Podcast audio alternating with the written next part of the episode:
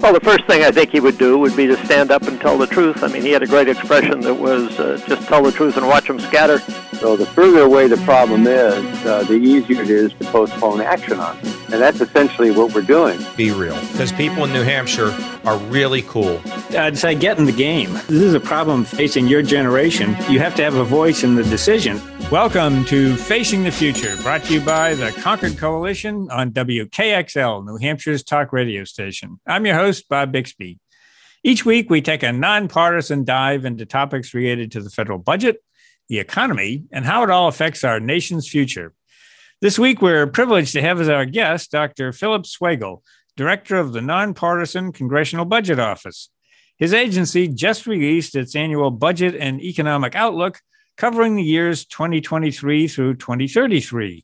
It extends budget projections and economic forecasts over the next 10 years with the assumption that current spending and tax laws generally remain in place. At the Concord Coalition, we look forward to this report every year because the 10 year baseline gives an unvarnished and unspun view of the multiple fiscal challenges that lie ahead. So, if you want to face the future, which is the main point of this program, then the CBO baseline is a good place to start. Uh, joining me for the discussion today is Concord Coalition's chief economist, Steve Robinson, and a special guest appearance by Tori Gorman, who's going to call in in our third segment. Phil Swagel became the 10th director of the Congressional Budget Office in 2019 Previously, he was a professor at the University of Maryland School of Public Policy and a visiting scholar at the American Enterprise Institute and the Milken Institute. From 2006 to 2009, uh, Dr. Swagel was Assistant Secretary for Economic Policy at the Treasury Department. And he's also served as Chief of Staff and Senior Economist at the Council of Economic Advisors in the White House as an economist at the Federal Reserve Board and the International Monetary Fund. He earned his PhD in economics from Harvard University and his AB in economics from Princeton University. Phil and Steve, welcome to Facing the Future. Thanks, Bob. Yeah, Bob, thanks so much. Thanks for having me on. Yeah, well, thanks for joining us, Phil. I know this is a very busy time for you.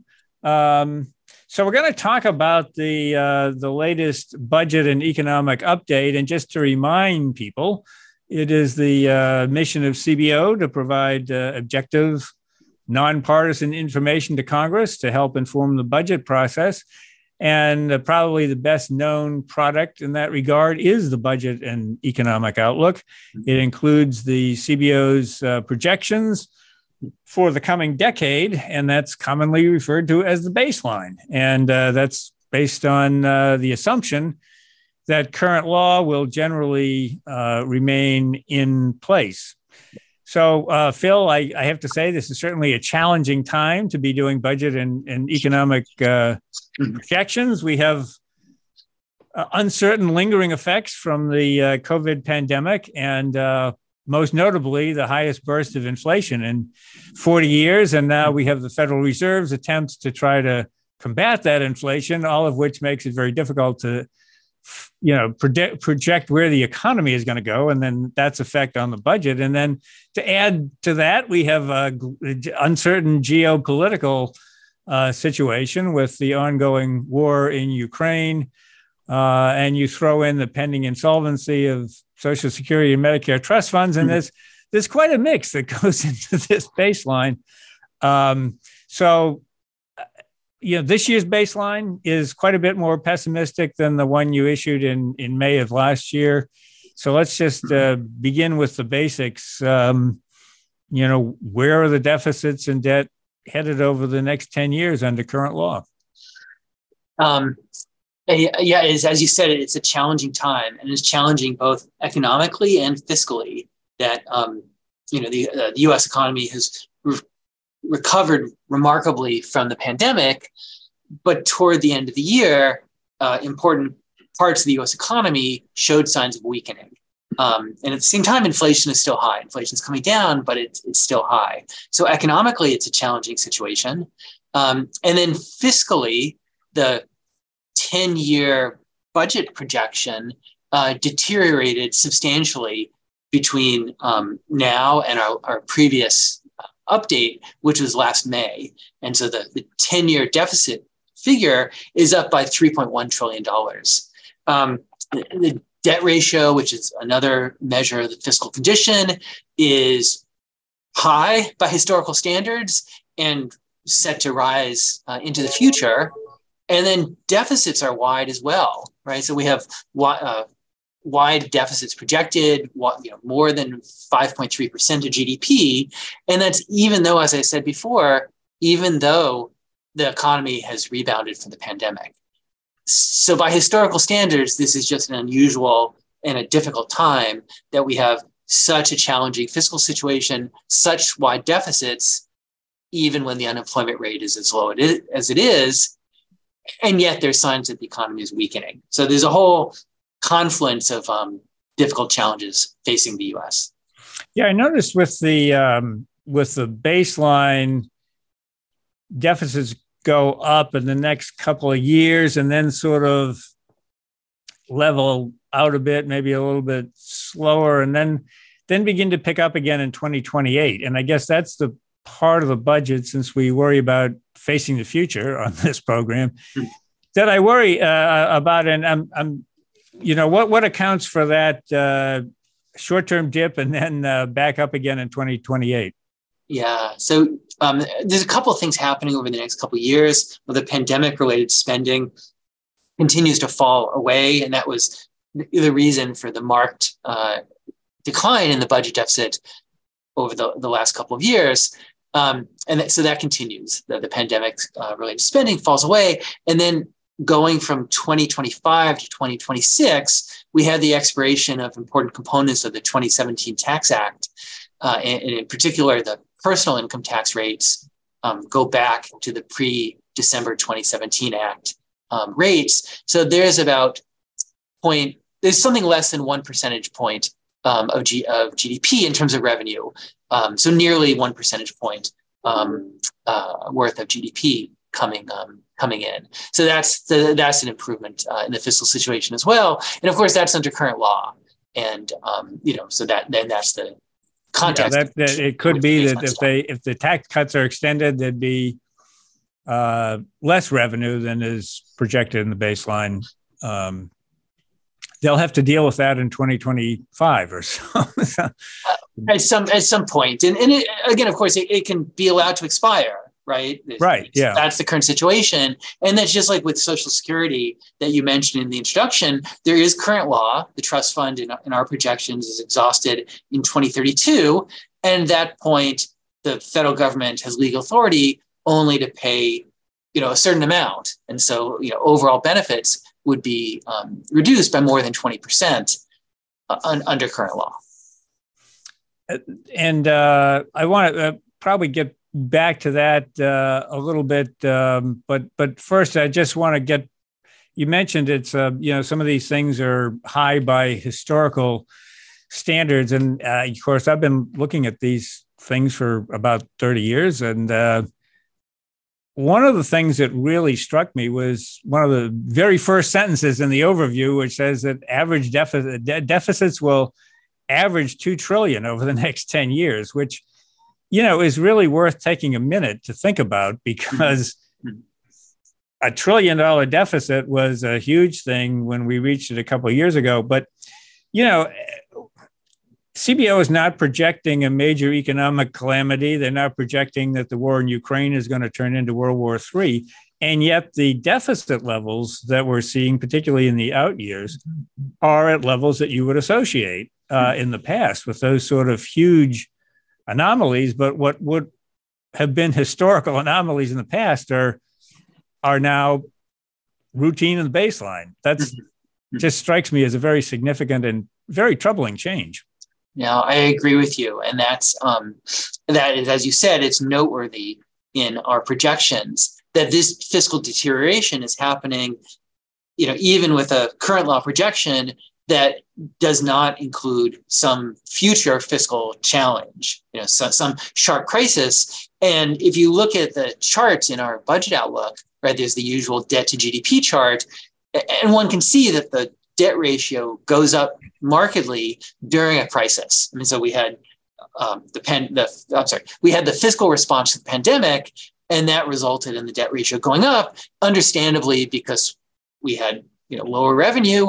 Um, policy act, we had policy actions that reduced revenues, and then we had policy actions that increased spending, and that meant the debt ratio uh, went up. And the same thing during the 2008 uh, financial crisis, we had the same thing. We had policy responses and then a weak economy that affected revenue.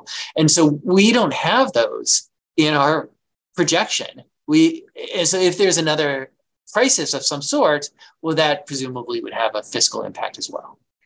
Um, this is called the Budget and Economic Report. Uh, I know that Steve has some questions on the economic report part of that, but before we leave the budget, and we'll, we'll be weaving back and forth between the subjects, uh, I just want to nail down what what are the driving forces in the in that uh, you know the the deficits getting larger and larger uh, over time. Uh, okay, so let me talk about it in two horizons. You know, one is well, what what's happened in the in the last year, right? Why is our ten year outlook deteriorated as compared to what we said um, a year ago, and that's the $3.1 trillion in additional deficits. It's a mix. It's about half of that is legislative changes. Um, so $1.5 trillion of legislative changes over 10 years. Um, and that's the, the biggest single piece of that was the PACT Act. This is additional um, uh, benefits for, for veterans. There's a new toxic, toxic exposure fund that's been set up to provide benefits for veterans. Um, uh, so that's the, the biggest piece. There's then some other um, pieces that are a bit smaller in legislation. The uh, omnibus at the end of last year um, increased the um, discretionary spending, and then that gets carried forward in our baseline. There's the CHIPS Act. There's some other things that increase spending. Um, so that's legislation. Um, there's higher spending because of inflation, right? So high inflation over the past year means that spending goes up on lots of different things. We saw a very high Social Security COLA for beneficiaries. Of course, that helps beneficiaries, but it reflects um, what, what happened to inflation over the past uh, two years or so. Um, revenues go up as well, so that offsets it. But that's that's the 3.1 trillion dollars over the um, the 10 year projection. Then looking further ahead, we have the mix of demographics and technological change in healthcare that drives up healthcare spending. And we're an aging society, and that affects both Social Security and Medicare. And then the, the cost of healthcare outpaces the cost of, of other things and outpaces the, the growth of the economy. And so that drives the, the longer term fiscal balance as well. Steve. Yeah, thanks. So, you know, one of the big wild cards in recent years has been the the impact of COVID uh, both in terms of just shutting down the economy and in terms of the, the fiscal response, in terms of, of additional benefits enacted by Congress. Hmm. But but the, the COVID pandemic raises a couple of other issues.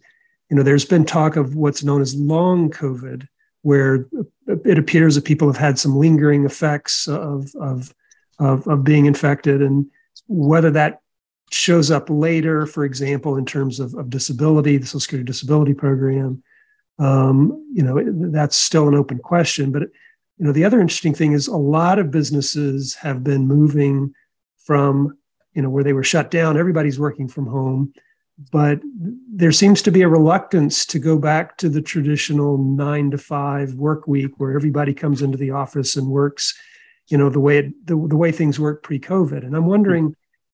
From from from CBO's perspective, I mean, this this raises sort of two difficult issues. One is are there going to be some fundamental changes in the economy that affect you know productivity going forward? Right. alternatively even if it doesn't affect productivity are there going to be measurement problems? In other words you know we try to estimate you know how much output per worker per you know hour of, of employment. If people are working from home it's always sort of a mystery. Are they working more or are they working less um, so just just sort of talk briefly about how cbo views the impact of COVID going forward, both in terms of, of labor force participation and productivity, potential effects on disability. I mean, what have you guys come to any conclusions yet in that area?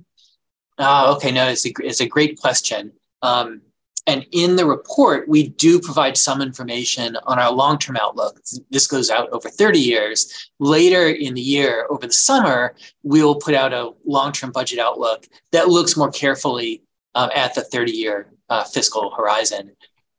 The, the short version is that the fiscal situation gets yet more challenging the further out you go. Um, and, and, you mentioned some of these challenges. You mentioned long COVID. I saw, I think over the weekend, that there's a professional hockey player who um, put out a statement that he's being affected by the you know lingering effects of, of COVID. Um, and that's just just one example of um, the, you know the way that uh, COVID continues to affect many people in, in, in many ways. Um, there's a long term effect of what happened during the pandemic to schools, and I think we have a sense already that the impacts were skewed. That the children who are already the most disadvantaged were the most further disadvantaged during the pandemic by um, and since it's the way that the you know, school situation happened in the US is quite different than uh, what happened in, in other countries facing the same virus. Um, so that that poses a long-term challenge to the US. On the other hand, there is the effect that you said about the reorganization of work um, that might lead to higher productivity. Uh, we're able to meet here, of course, on video rather than taking the time to get to get together in person. Um, and it's too soon to know for sure. We have to have a view. So in the outlook, we have some rebound in productivity, but over the long term, we have a pretty modest view of, um, of productivity, in part because of what's happening with deficits feeds into savings, investment, and capital accumulation. So the, the, the deficit situation means lower capital in the future than would otherwise be the case, and that um, saps productivity. Right, workers are more productive when they have more machines, more tools to work with, more capital.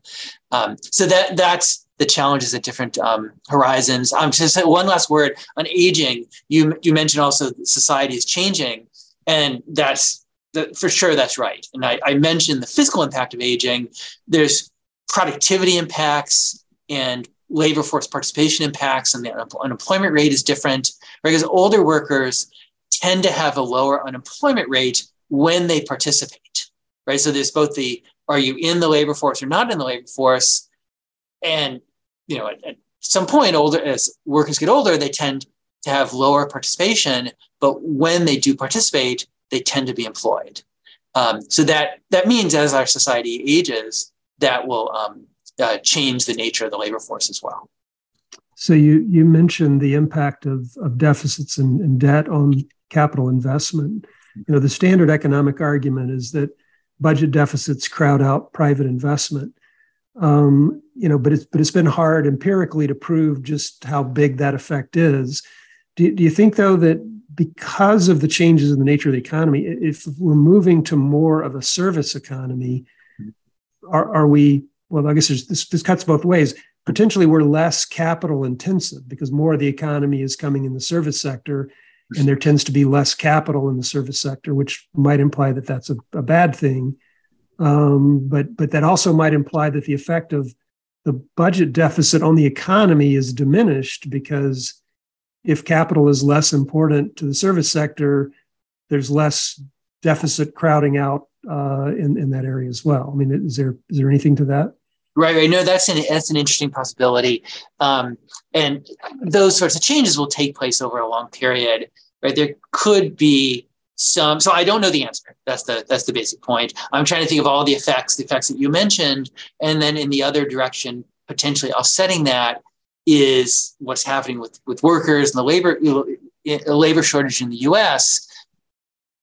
Or you know that is one, and then Two is a higher cost of capital reflecting some of this crowding out effect.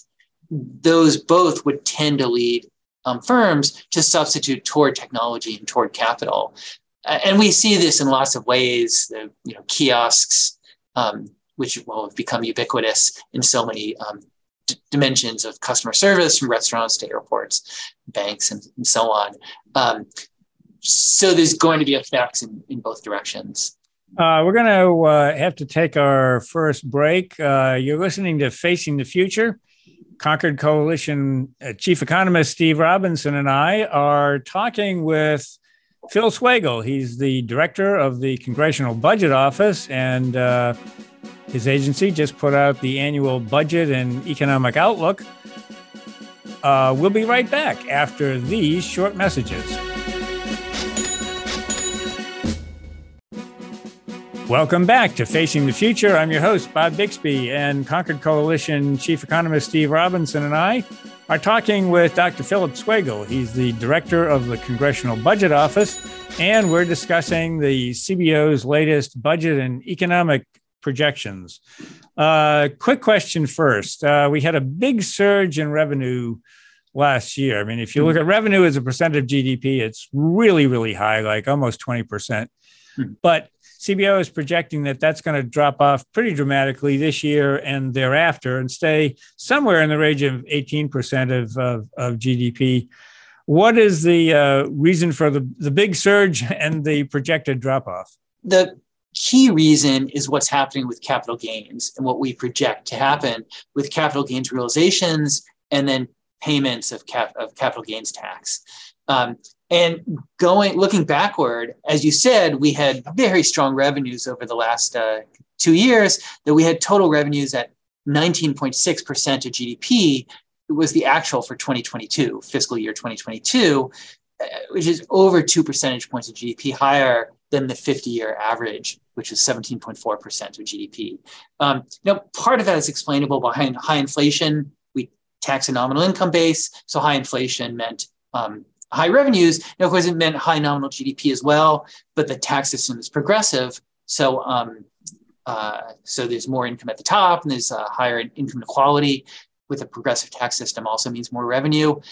Uh, so we, since we got that, we got the rebound of the economy, and we had high inflation, and we we understood that affecting revenues. But then there's extra revenue, and so revenue was even higher over the last year than could be explained by our understanding of what was happening um, to output and inflation, to income and inflation.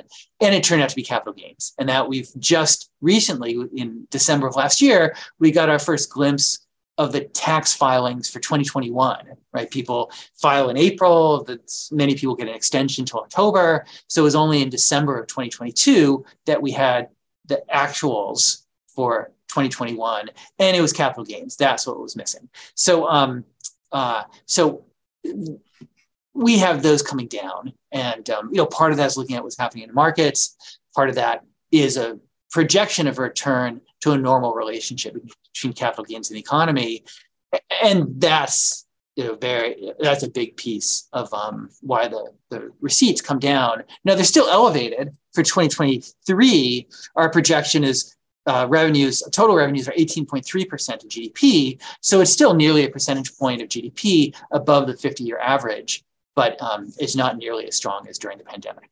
And it stays about 18% through the baseline, I think, uh, somewhere around there. And it, it, goes up, as we discussed before, it goes up with the um, expiration of pieces of the 2017 Tax Act. One of the things that you mentioned before that I think is very significant, I want to talk a little bit more about it now, is that for the first time, insolvency of uh, the Social Security Medicare trust funds occurs within the 10 year budget window.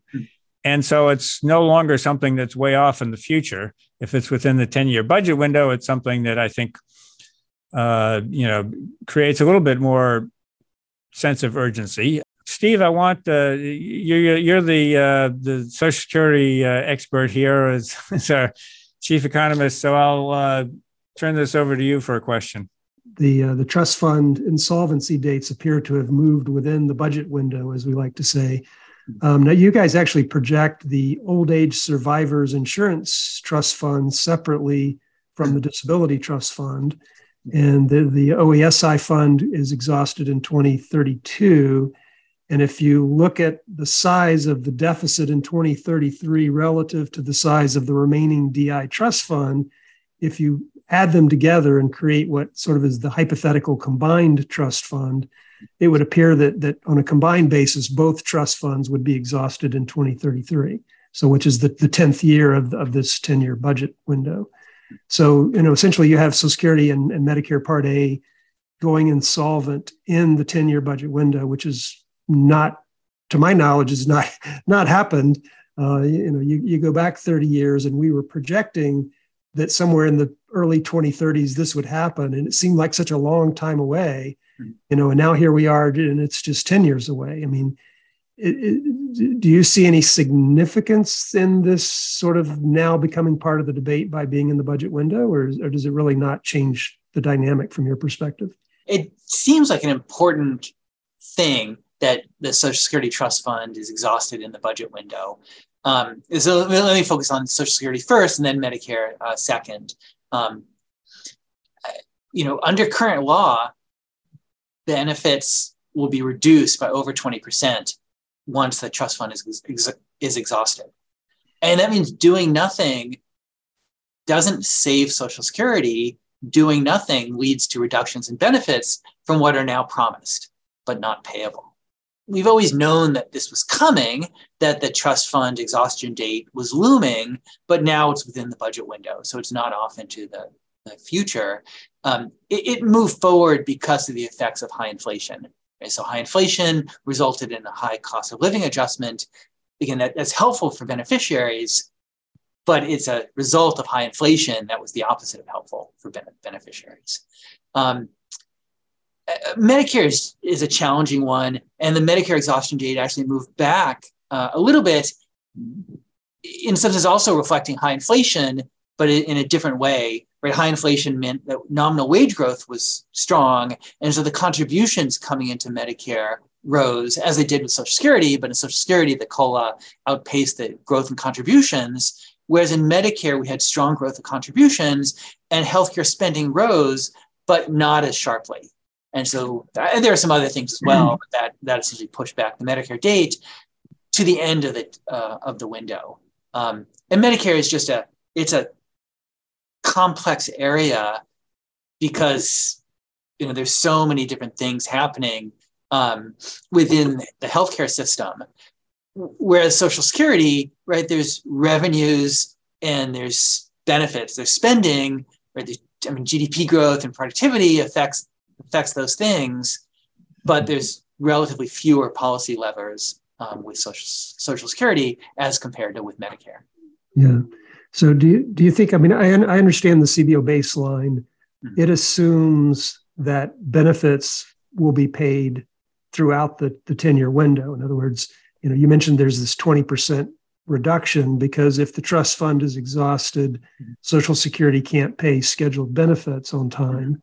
But the baseline assumes that benefits will continue to be paid. I mean, do you, do you think there's any utility? I mean, obviously CBO is following the law and scoring conventions and you know mm-hmm. baseline practices showing the result they do, which is benefits are paid, and that you know th- th- that's that's always been in the baseline. But I guess the question is, would it be helpful to reinforce to members of Congress that you know even though we show benefits are being paid, you know here's you know you, you guys used to do these like alternative scenarios or mm-hmm. alternative mm-hmm. assumptions and I mean, would it be helpful to show, you know, okay, here's the baseline and benefits get paid and we borrow the money even though the trust fund is, is exhausted.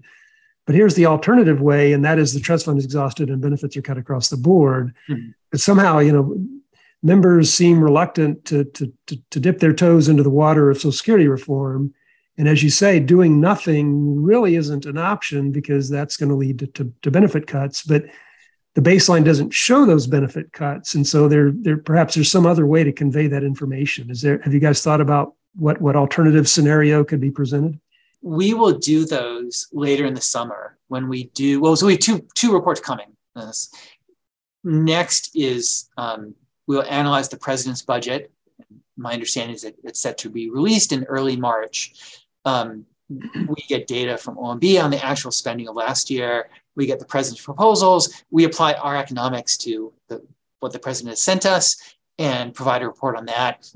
Then we update the budget outlook, and that, that typically is adopted by the budget committees as the scoring baseline. That's up to them, of course. And then later in the summer, we'll do the long term budget outlook. And then, um, as part of that, we would provide these alternate scenarios. What we've done in the past is stronger or weaker economic growth, and then higher and lower interest rates I think given the uncertainties in the economy, we probably need to do more dimensions of these um, different scenarios, but that's something we need to think about between now and the summer. Policy wise, uh, are we drifting towards general revenue financing of, of these programs? I mean, if they don't raise revenue to cover the benefits or cut other spend, make some changes within the program, with uh, say we're talking about Social Security, the default mechanism uh, is general revenue financing, and because uh, nobody really thinks that we're going to get it. I mean, twenty percent benefit cut that you mentioned is current law, but uh, if if we hadn't phased in any changes then, and they didn't want to have that take effect, you'd have to have some sort of uh, legislation transferring general revenues to Social Security, wouldn't you? Uh, that's right. And it would take, as you said, when, when I said that's right, it's because it would take legislation, as you said, um, to change the statutory authority right. for full promise benefits to be paid. Um, and, and, you know, what a future Congress will do, I, you know, I, I can't say. Um, acting sooner makes things easier because acting sooner means that there's some generations who will shoulder their share of the burden of the adjustment, you know, whether the adjustment is higher taxes or lower benefits, you know, higher taxes than under current law or lower benefits than are now promised but not payable, right? So that's that's I'm not using the word cut because right we're, we'd be cutting benefits but they're not payable. Right. So what does that you know what does that mean? You're cutting something that's not payable. Um, so, but it's higher ta- higher taxes than under current law or lower benefits than promised. Doing that later means that there's some generations that don't shoulder their share of that burden, and of course, within a given generation, that burden can be distributed in a way that policymakers want. And the policy proposals that we've analyzed in the past generally have a distributional inflection that lo- lower income workers generally do not see those benefit reductions. In fact, many of them um, have higher benefits at the bottom and then lower benefits or higher higher taxes at the top. We're going to have to take our second break. Uh, you're listening to Facing the Future. I'm your host, Bob Bixby, and Concord Coalition Chief Economist Steve Robinson and I are discussing the latest budget and uh, economic outlook from the Congressional Budget Office with the director of the Congressional Budget Office, Phil Swagel. We'll be right back after these short messages.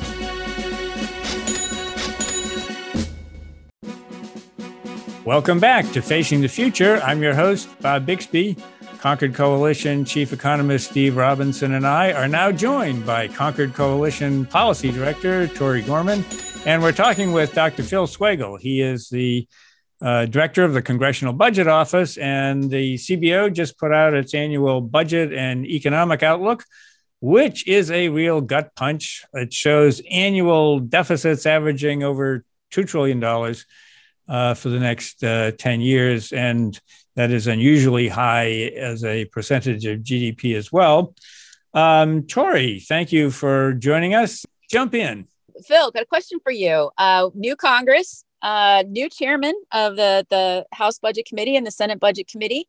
Uh, a lot of times, uh, chairmen come in with some some ideas uh, about what they want to see and what they want um, CBO to analyze.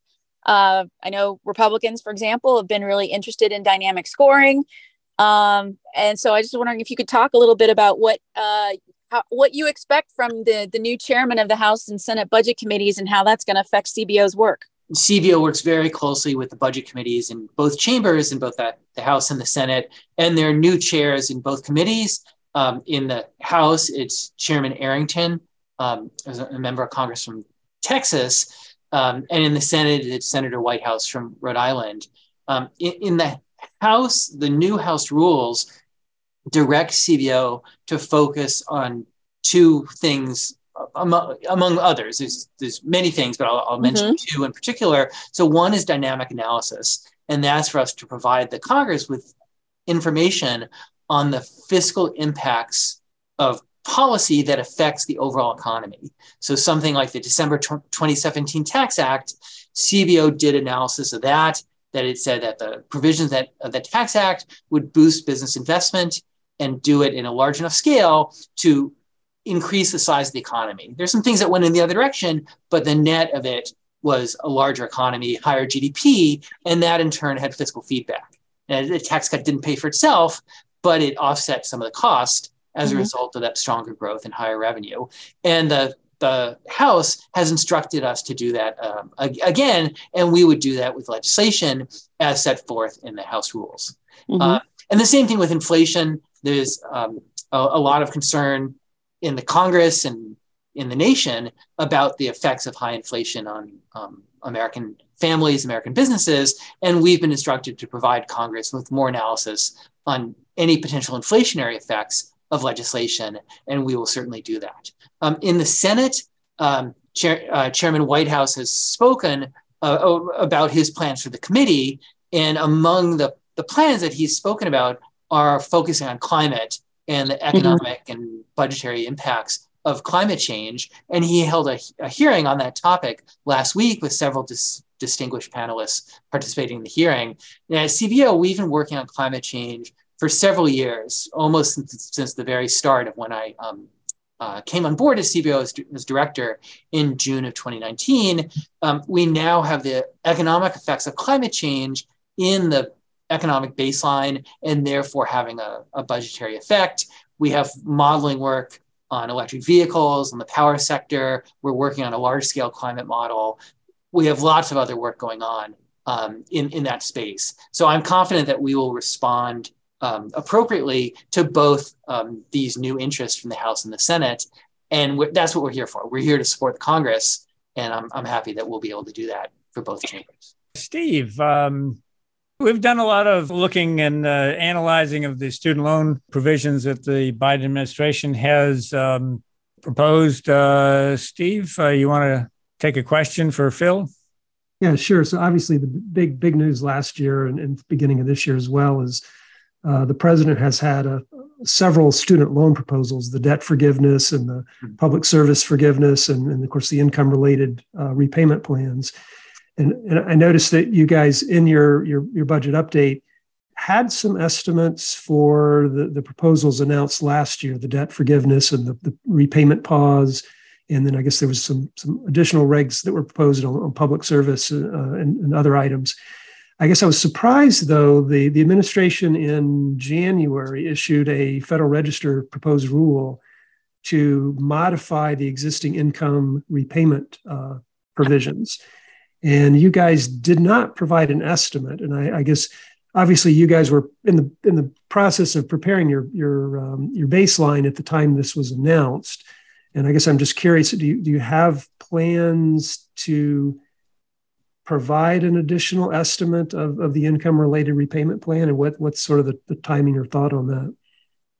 Um, yes, we will provide more information on the fiscal impacts of the income driven uh, repayment plan. The rule that was put forward by um, the by President Biden and his administration, they finalized the rule after we had finished our budgetary projections. Um, it is a complex rule, so we are analyzing it, um, and we will have that in time for the spring update um, of the budget baseline. So I, I anticipate us providing more information on that. Part of the complexity is that the cost of the income, the changes to the income driven repayment varies with what happens to the debt forgiveness and the debt cancellation. Um, it, it, right, that had $20,000 $20, of debt cancellation for most families, and then some families got $10,000 per student, not per family, it's per student. Um, that's in front of the Supreme Court later this month.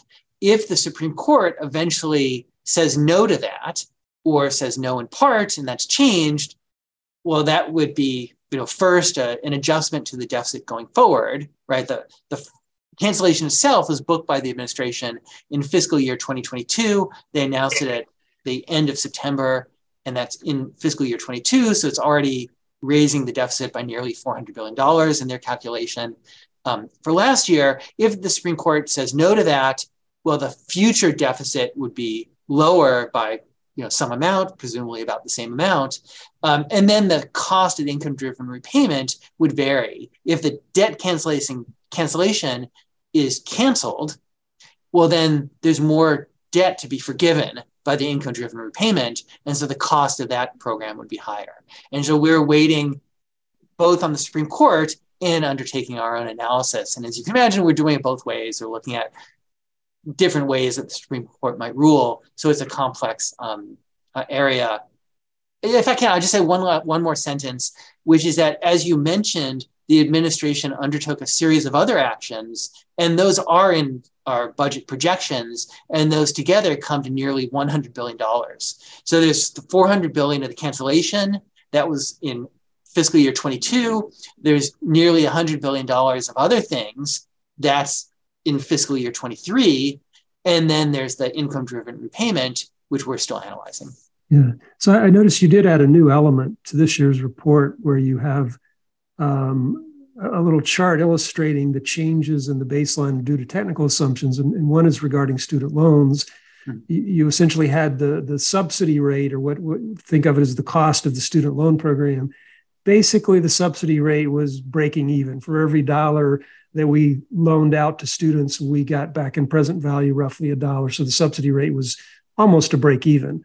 Whereas that was in last year's baseline. Whereas this year going forward the the subsidy rate is around 10 or 12 percent, which means that for every dollar for every dollar that we loan out, we only get back about 90 cents. Am I interpreting that correctly? Is that yeah, yes, you are. And there's a sense in which part of that is an artifact of the budgetary rules, right? By law, we are required to evaluate the student loans, uh, you know, assuming um, current law and assuming current regulations and current administrative actions. Mm and then we evaluate those at the treasury rate, right? So discounting the future repayments back to the present using the treasury rate, um, uh, which has, you know, has has some um, technical issues uh, there as well. So in the past, it looked like student loans were a profit center for the federal government.